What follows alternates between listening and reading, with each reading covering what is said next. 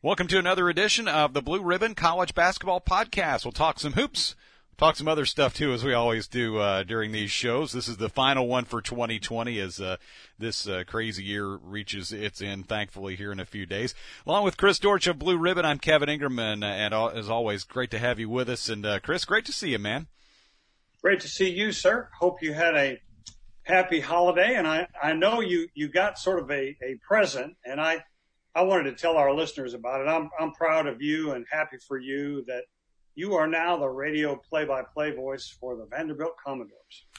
I am. Uh, it, you know, there there's still decisions to be made by Vanderbilt as far as the the long term you know situation there. But for uh, the remainder of this season, and I hope beyond, uh, calling the basketball games, um, it, it's an honor to sit in that chair. It, it's very cool looking forward to the first conference game. Uh, Vanderbilt plays Florida on Wednesday night to open up SEC play. That that'll be super neat. But uh, done uh, five games so far. Everybody's been great. Uh, I love working with Tim Thompson, who I've known for a, a lot of years. Uh, Kirby is our engineer. Mike Coulter is is our studio host, and um, I've known those guys forever too. So it's it's worked out well. It's been a very smooth transition as far as that goes. Uh, definitely keeping my friend Joe Fisher in mind. Uh, he and I have been friends for probably 20 years at least, and uh, I know he's going through some tough times right now and, and had to step away. But uh, definitely hope I can uh, do a good job and, and honor the uh, level of excellence that uh, he uh, put forth sitting there for so many years and, and calling those games. But it's really cool uh, it's such a strange year because there, there you do these games, there aren't any fans in the stands, and then the, the games, uh, the the conference games, the road games, will have to do remotely. Just uh, it's kind of what everybody's doing this year. But uh, look forward to hopefully down the road uh, being a, a different situation. But I, I appreciate you saying that. Uh, it's very cool uh, again to have that chance. Uh, I had to step away from Belmont in order to make it all work. It just you just couldn't do both. There's just too many conflicts and wasn't really fair to anybody. But uh, everybody at Belmont was great too, and they gave me a really nice send off uh, after my last game a couple weeks ago. But uh, I, I did Belmont games for 18 years. Uh, I did the last 16 years of the uh, Rick Byrd era, which were fantastic. Uh, I did the first year plus of Casey Alexander's tenure, which was also great. And I know uh, great things are ahead for that program. But uh, I, I tried to figure out one time how many Belmont games I'd called. It was somewhere over 530 uh, over 17 plus years, and you know we've talked about been to over 100 places to call games, but uh, it's a new challenge now. Uh, look forward to to seeing what's ahead for Vanderbilt. Uh, it's been fun to learn a new team and meet some new people, and uh, uh, it's just it's, again it's just very neat and uh, a real honor to sit in that chair. Oh, I don't doubt for a second that you'll do a great job. It, it was a great decision on Vanderbilt's part, and and it's not like you haven't called games in there before. You've uh, mm-hmm. you know for Belmont. Uh, and and for the SEC network, it, I've always thought that Van, uh, Vanderbilt's gym is great. Some people don't like it. I think it's the Fenway Park of college basketball. So you know your way around the joint pretty yep. well. I do. I, I've, I've probably called, I don't know, 70, 75 games in there, uh, doing, I, I'd done a radio game or two just filling in in years past. And then also, um, I, I did, I've done mostly the games for the SEC network uh, with with Vanderbilt, uh, men's and women's games. Done a whole bunch of both uh, over the last uh, six years. So yeah, I, I do know my way around. It's a very challenging place to announce a game because you sit down below court level. I mean, you're kind of looking at everybody's sneakers as they go by. It's a neat old building. It certainly there's nothing there's nothing like that place uh, anywhere in college basketball. I, I've in, fact uh, this next installment of my favorite venues I'm writing about. I've been doing some interviews uh, with some Vanderbilt greats, so uh, looking forward to uh, to putting all that together. I've been working on it, but uh, there's nothing like it. I've been fascinated with that place since I was a kid. I, in fact, when I was a child, and this is probably 40 years ago, I, I built Memorial Gym's court and and goals out of Legos. I was I was just thought that place was was so neat and so different than anywhere else you ever saw a game. And uh, yeah, it's uh, it's, so it's, your it's, son it's, comes by the Lego. Uh, he does. he has a Lego prodigy. Uh, one final thing on this. Um, I had Bob Kesling come uh, speak to my class at, the University of Tennessee at Chattanooga, as you have. It's a sports writing class, and and I introduced him by saying that once you ascend to be a play-by-play announcer for an SEC team, you become a legend. So, uh, my friend, uh, you are now a legend. legend may be a little strong in my case, but I, I appreciate it. Uh, I, I, just want to uh, just want to get in there and do a good job. Uh, there there are absolutely a lot of legendary voices around the SEC, and and and I I, thought about that a lot. I mean, you, you think about there are only four, oh. there are only 14 people who announce uh, SEC basketball on, on the radio game in and game out, and it's it's really special to be part of well, that group. Been there forever. Oh yeah. How long Mississippi State's guy work? He was into uh, his 80s. Yeah, Jack Cristil was at Mississippi State for like 60 years. I interviewed Jack Cristil once, and he was telling me about the time when he was a young radio announcer. He interviewed Elvis. Oh yeah. And this was before Elvis was a big, got got humongous, but uh, he had some funny stories to say about that. But but yeah, I think you're in you're in some tall tall grass now, brother. I'm, I'm proud. oh, thank you, Chris. You. Thanks a lot. Uh, yeah, SEC play does begin this week. Uh, Vanderbilt plays Florida on Wednesday night. We'll see Tennessee and Missouri. Uh, that that'll be the best test maybe to date for the Volunteers. Uh, Mississippi State at Georgia, Arkansas at Auburn. There's some Tuesday night games too. Texas A&M plays at LSU, Ole Miss at Alabama.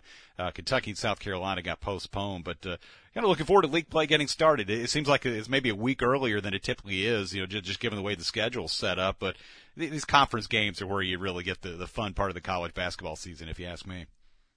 Yeah, I, I mean it, it's weird. I, I, think every coach in the country will tell you that, with a few exceptions. Uh, oddly enough, the school where I teach, Chattanooga, is 11 and 0. And uh, granted, some of those were against non D1s, but just to get 11 games in before your conference season, man, the, the luck involved there. Uh, and, and, you know, I, I, won't say it's all luck. They probably really protected their players and. Uh-huh schedule wisely. But but I think other than a few schools like that, I think Drake maybe is 11 and 0 now too. But other than that, I'd say most schools had trouble uh, getting games and either had to shut down themselves or uh, played schools that that shut down and thus they couldn't play their scheduled games. I read a story in the Athletic uh, today. It was an older story that I ran across where one to schedule one game, it took 33 phone calls. Wow. Uh, and you know, it, it, and it happened to everybody, not just mid majors, upper majors. You know, Tennessee had to shut down, lost four huge games, including one against Gonzaga. So it's been crazy. And I think most every coach in the country will tell you that they don't feel as prepared for league play as they normally might. Yeah, I think every coach would agree on that. I mean, uh, you know, I've been doing preparation uh, for Vandy in Florida, and I, you know, Florida's had a whole different set of circumstances. They they had several games canceled due to COVID, but then they also lost a big chunk of their non-conference season when they, you know, Keyontae Johnson uh, collapsed at Florida State in that just terrible uh, situation there in Tallahassee back on the 12th and uh, they basically just said we're not going to play the rest of our, our non-conference schedule, which is understandable. They just got back to practice a couple days ago on the uh, 27th. I think it was Sunday. And he is as an assistant yeah, coach. Yep, he's helping so, with their uh, scouting report and so forth. Uh, Mike White was talking about that yesterday. He said, you know, he's he's been really valuable for us, and you know, we like having that other voice, just like having him around. He's such an important part of the program. But you know, they've only played four games. Uh, they had played three. Uh, they went up to Connecticut and played a couple, and then they they had played that that game against Florida State, and, and that's been it for them. Um, I saw on Sunday Vanderbilt played Alcorn State. Uh, gosh, they'd had about 10 games canceled. They'd only played three games, and, and you know Vanderbilt's only played six. Uh, they had several canceled. They had like a 16 day gap between game one and game two. And uh, I was talking to Jerry Stackhouse about that. He said, "Yeah, we just got to do the best we can. We know we're we're not as prepared as we want to be. We don't really have a whole lot of choice. You have to uh, have to go on and get ready to play. And you know, I think every team has had some sort of challenge uh, at some point, and and you know there will be more. But you kind of do the best you can. I mean, there's there's no stopping now. You got to uh, be ready to play these uh, conference games, which everybody knows everybody a little bit better, and there there are all those uh, uh, elements of familiarity that go into those. I look forward to it. I, there's some wrinkles uh, I saw the other day where Jay Wright of Villanova has COVID mm-hmm. now. So, uh, so you know, I I don't know how many coaches have gotten it, but uh, several that I know have dealt with it, and and uh, so you're right. It's there, there's things that that we're just going to have to deal with it, it tickles me uh, when I see somebody kind of complaining or criticizing the NCAA. And uh, Seth Greenberg always rips right back at him. He, he's a loyal uh, defender of this game, and uh, even though it hasn't treated him the best always, but but uh, I, I, agree with him though. I, I mean, we should be glad we've got ball. And no matter how how much planning went into this by the NCAA or the respective schools or athletic directors or conference commissioners or, pre- or, or school presidents. There's going to be a monkey wrench thrown in it, and we're just going to have to roll with the punches and uh, and and get this season played. It's the most unusual I hope that any of us will ever have to deal with. Yeah, that no question about that. And you know they're making plans for how the tournament's going to look when we get to March, and uh, you know, have it all, all more than likely in the Indianapolis area. They were talking about all the different venues that they could use up there. They have a, they have no shortage of buildings that they could use to get the job done. So, uh, just keep your fingers crossed we can get a, you know, most or all of the conference games in and then, uh, get to some postseason. And, you know, in the meantime, maybe the, uh, the vaccine starts to be, uh, more widespread as far as how it's being distributed and, and more people are, are able to get it and that helps too. So, uh, you, you hope as the calendar flips, it's it's a little more hopeful situation for everybody, not just basketball, but uh, uh, us in general. Absolutely, I you know I I I'm hopeful like you that you know we're going to get on top of this. Uh, the vaccine will help, and and uh, you know I I think that for the most part, I think the NCAA has done the best it can. Mm-hmm. I mean, I, I read something Seth Davis wrote. College hoops was the only sport that didn't uh, finish its season, yeah. that didn't uh, have a champion.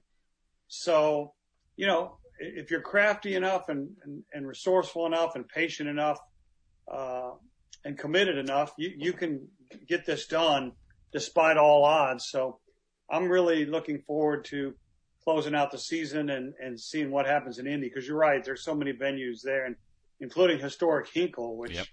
you know uh, you have written about and been to, and I think that'll be a great venue right there.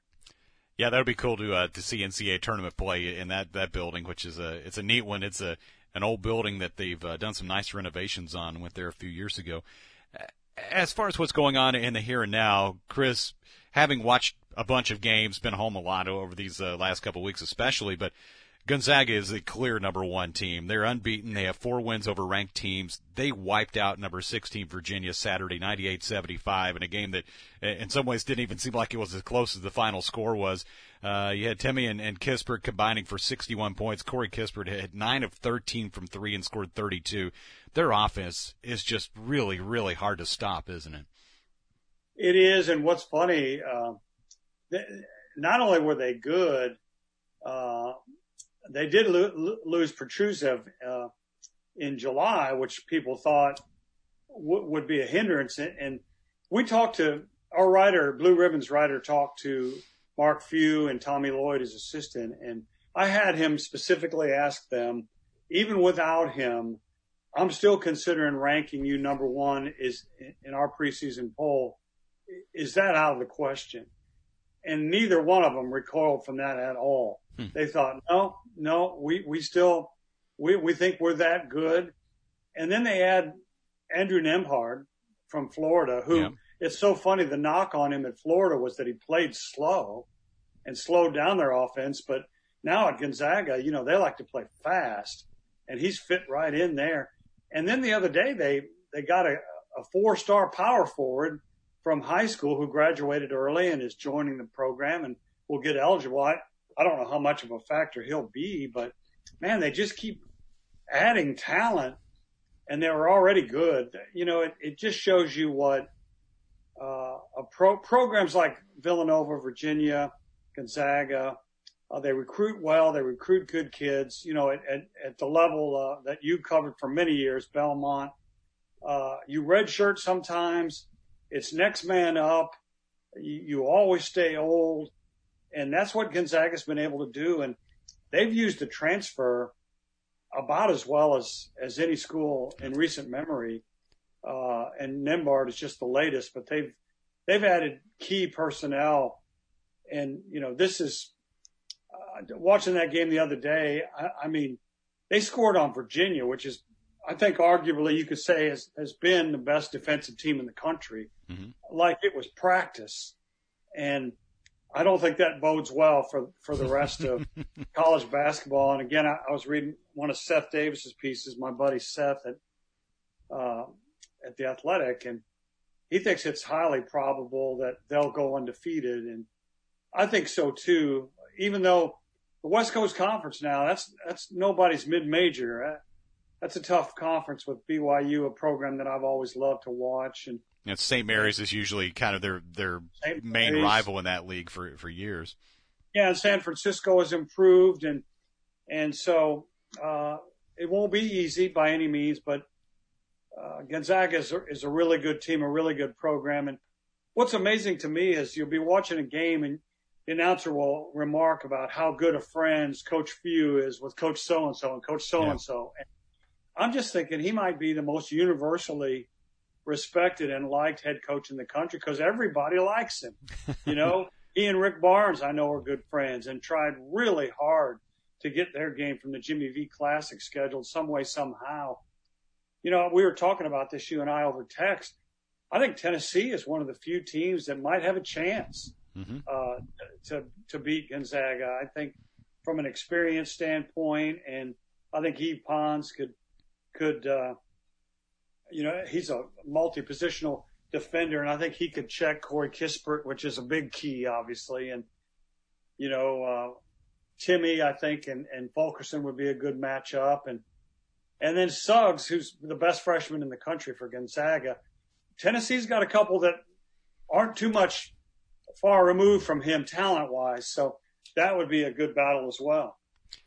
Uh, the AP rankings for this week, in Gonzaga is number one, then Baylor, Kansas, Villanova, and Houston. Uh, the next five, Wisconsin, Tennessee, Texas, West Virginia, and Iowa. Kansas has been playing really well too. They beat West Virginia 79-65. Kansas hit 16 three-pointers. He had all five starters in double figures. Uh, Christian Braun had 22 points and seven assists. They'll play Texas on Saturday. That'll be a good one too. But uh, you know, year in year out, Kansas is always right there near the top. Yeah, they are. And looking at their numbers now, the only game they lost was to Gonzaga, and really they made that close at the end, closer than I guess the score indicated. But the thing you like about Kansas is they really can shoot it from three. As a team, they're shooting almost 40% and they're holding their opponents. That, you know, the magic number there is if you can hold your opponents to under 40% field goal shooting, mm-hmm. they're holding their opponents to 39% right now. So it's a typical Kansas team defensively, and they're also really shooting the ball at a high level. Look around the country, the Big Ten. It, going into the season, we knew it'd probably be the best conference. it's looked the part so far. On you have nine teams ranked this week.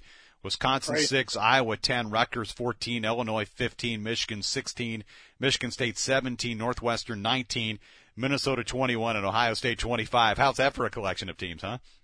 It's it's nuts. And if you look at at, at Northwestern, they were three and seventeen in the league last year, and you know they were young and they've come up and they they lost by a point to Pitt, uh, and they've got a non D one win uh, on their schedule. But in in Big Ten play, they beat Michigan State 79-65. A lot of people got on me. Uh, we ranked Michigan State 17th in blue ribbon preseason and, thought that they were a little bit better, but I don't know that, that that's quite right. I think we were quite right. Uh, yeah. Because Minnesota smashed them last night. They did, 81 to 56. Yeah. And then Northwestern goes into Indiana and wins. Um, pretty handily. So they're legit. And, and then if you look at Minnesota, uh, man, they've only, they've won a couple of overtime games. Uh, but, but still, uh, they're n- nine and one. And in league play, they beat Iowa, racked up 102 points on them. And like you said, they beat Michigan State 81 to 56. So it's a nutty league. I wouldn't want to be a coach in that league. I don't care how much money you make. And uh, uh, and Maryland beat Wisconsin uh, seventy to sixty four. Uh, Wisconsin. Yeah, Wisconsin. But you know the the yeah. home courts aren't what they normally are, but still a road win's a road win. Still, that's a tough place to go. I mean, it's it's tough to travel now. Mm-hmm. To travel because uh, it's such a a hassle, and and and you've got to be extra cautious. And some teams are. I know Kentucky had to bus seven hours to Georgia Tech, where they lost. Uh, you know, Kentucky's not used to seven hour bus rides. so this is the Wild Wild West for sure. That's a, a coach back in the fall told me, called it when they were trying to ske- put a schedule together, he called it the Wild Wild West. And it has continued uh, being so. Yeah, Kentucky's not used to seven-hour bus rides. They're also not used to playing seven games and losing six of them either. So it's kind of been the, the same question all season with, with John Calipari's team. What's going on there? Uh, they're one and six after they lost at Louisville 70, uh, 62-59. Uh, first time they've had that record since 1926. It's also I saw the first one and six start by an SEC team since Ole Miss back 30 years ago. I thought that was interesting. But that, that, the game against Louisville, I mean, they just couldn't score a bucket in in the final few minutes there. They went without a field goal for over three minutes at the end. Uh, Devin Askew had a three for the lead with 23 seconds. Olivier Sarr had that baseline shot with, with eight seconds, did everything but go in. Uh, but he hasn't scored a field goal in the last two games. He had 22 points against Notre Dame, but no buckets in the two games uh, since and uh, they'll they'll wait until Saturday to play their SEC opener at Mississippi State. Then they'll be at home for Vanderbilt on Tuesday. They had their uh, game against South Carolina postponed, but uh, there are a lot of things to figure out. There seem to be some some things going on on the inside. I know one player was sent home. I think he's back, and people wondering why uh, Calipari isn't playing. Uh, some folks, including Dontaie Allen, who uh, sat out last year with an injury, but uh, you know is a first year player now, but. Uh, you know the the time might start to run short here, and, and it's funny to say that, but you flip the calendar to January, you need to have a little more figured out than where they are right now. Yeah, I mean it's not hard to figure out. I mean they're they're young. Uh, they have no really veteran players uh, except transfers, and it, it's it's as clear. I mean, it sounds elementary, but if you can't shoot better than 41% from the field, 25% from 3 mm-hmm. and 66% from the free throw line, you're going to be, you're going to struggle. They're averaging 64, almost 65 points a game. Uh, that's just not going to get it. And they've got a negative assist to turnover ratio as a team. Yeah. In fact, Davion Mintz, the Creighton transfer, is the only guy that has a positive assist to turnover ratio on the whole team. So, uh, you know, they're tossing it away, for unforced errors. They're not shooting the basketball very well. And as you said, you know, there's some internal strife, I think. And I, I think I read where, uh, they, they, something about the date 1911. Yeah. Uh, maybe they were 1911. They were one and six that year too. Yeah. That is pretty scary stuff. Um, I still, I don't know. I typically Kentucky has started out slow and uh, but Cal, Coach Cal has mentioned the schedule, and you know it's it's a you know it's a tough schedule, but I don't know if it's it's it's no tougher than in years past. This is just a team that that, I don't know the, the pieces just they just haven't come together, and and they're going to have to shoot it much much better if they want to reverse this slide. They go to Mississippi State, which you know Mississippi State won't be afraid.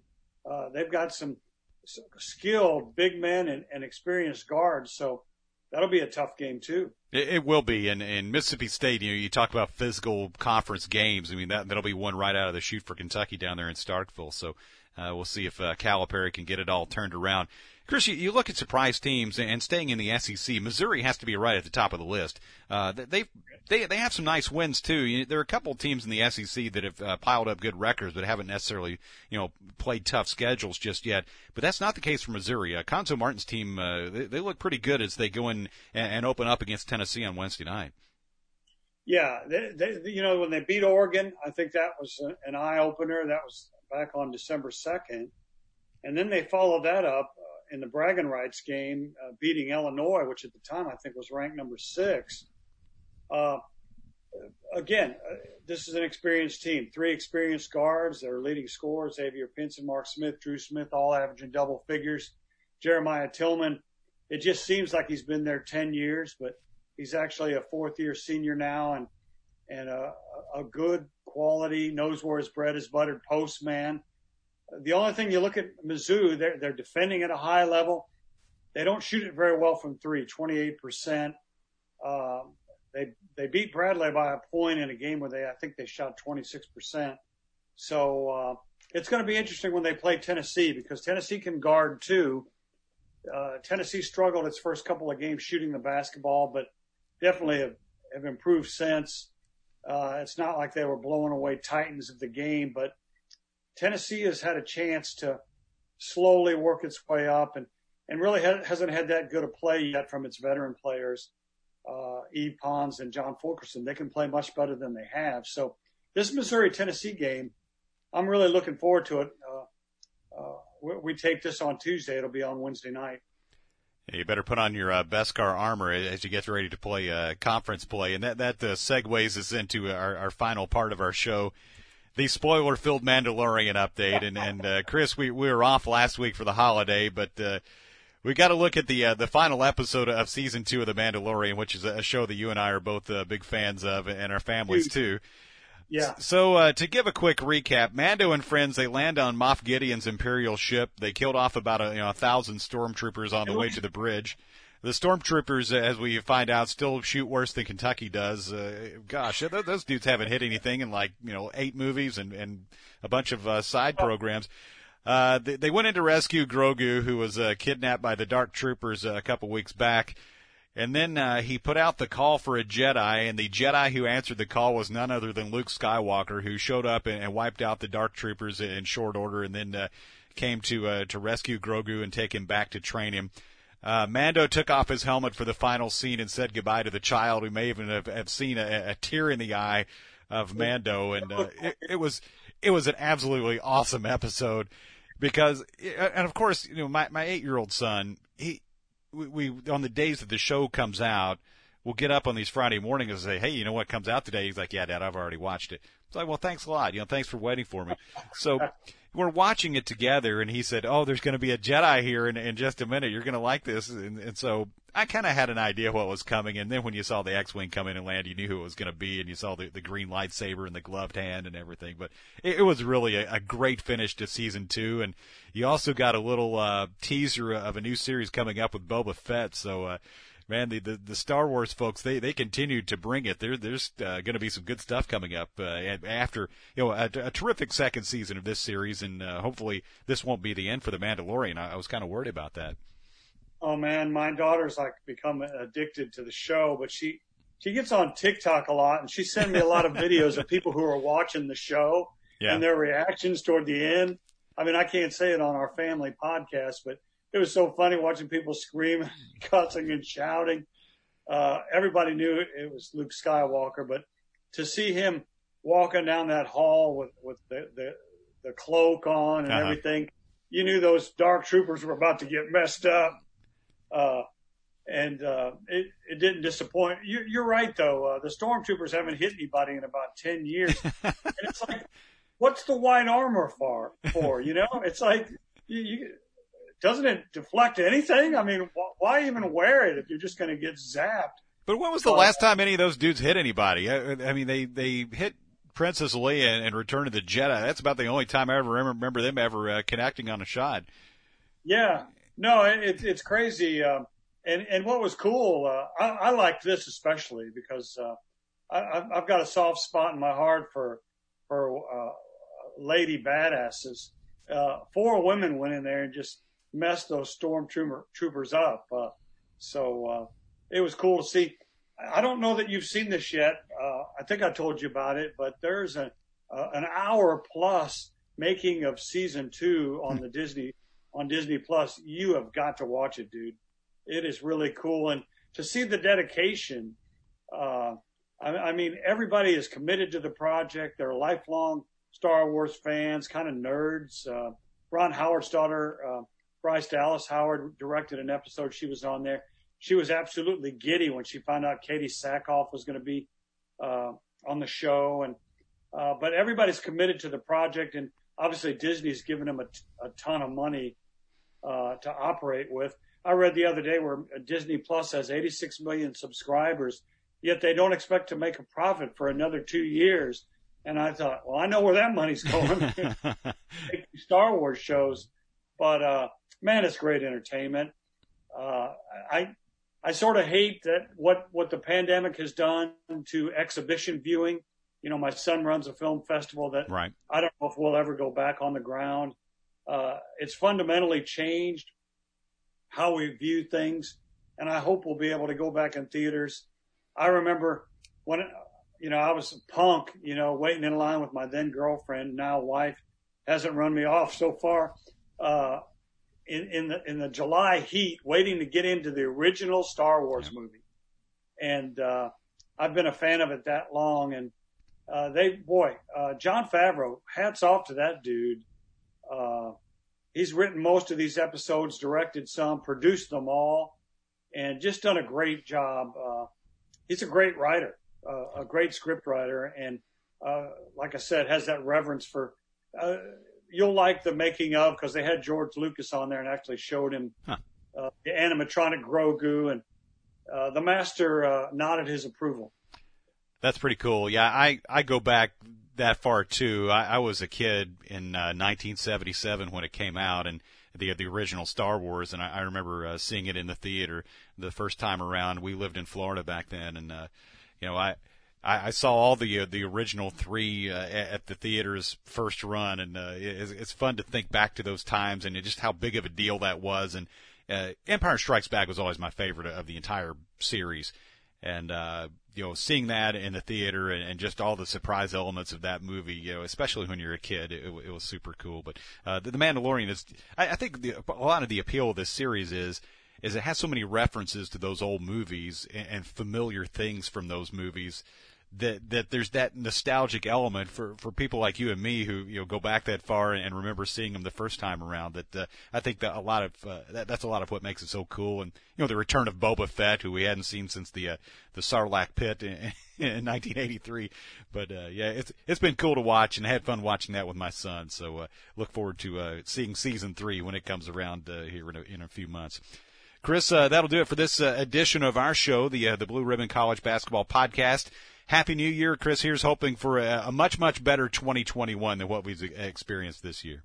Yeah, same to you, my friend. And again, congratulations on on calling the Vandy games. Uh, I know it's not a like you said. There's a lot of uh, negotiations that have to be made, but if anybody deserves that, it's you. And uh, my only hope is that we can continue doing this podcast even when you're the voice of the Commodore. Well, I, I hope so too. I, I think it'll all work out for the best uh, all the way around. I, am optimistic about it. And uh, again, I appreciate you saying that. He's Chris Dortch. I'm Kevin Ingram. We will talk to you next time. The Blue Ribbon College Basketball Podcast.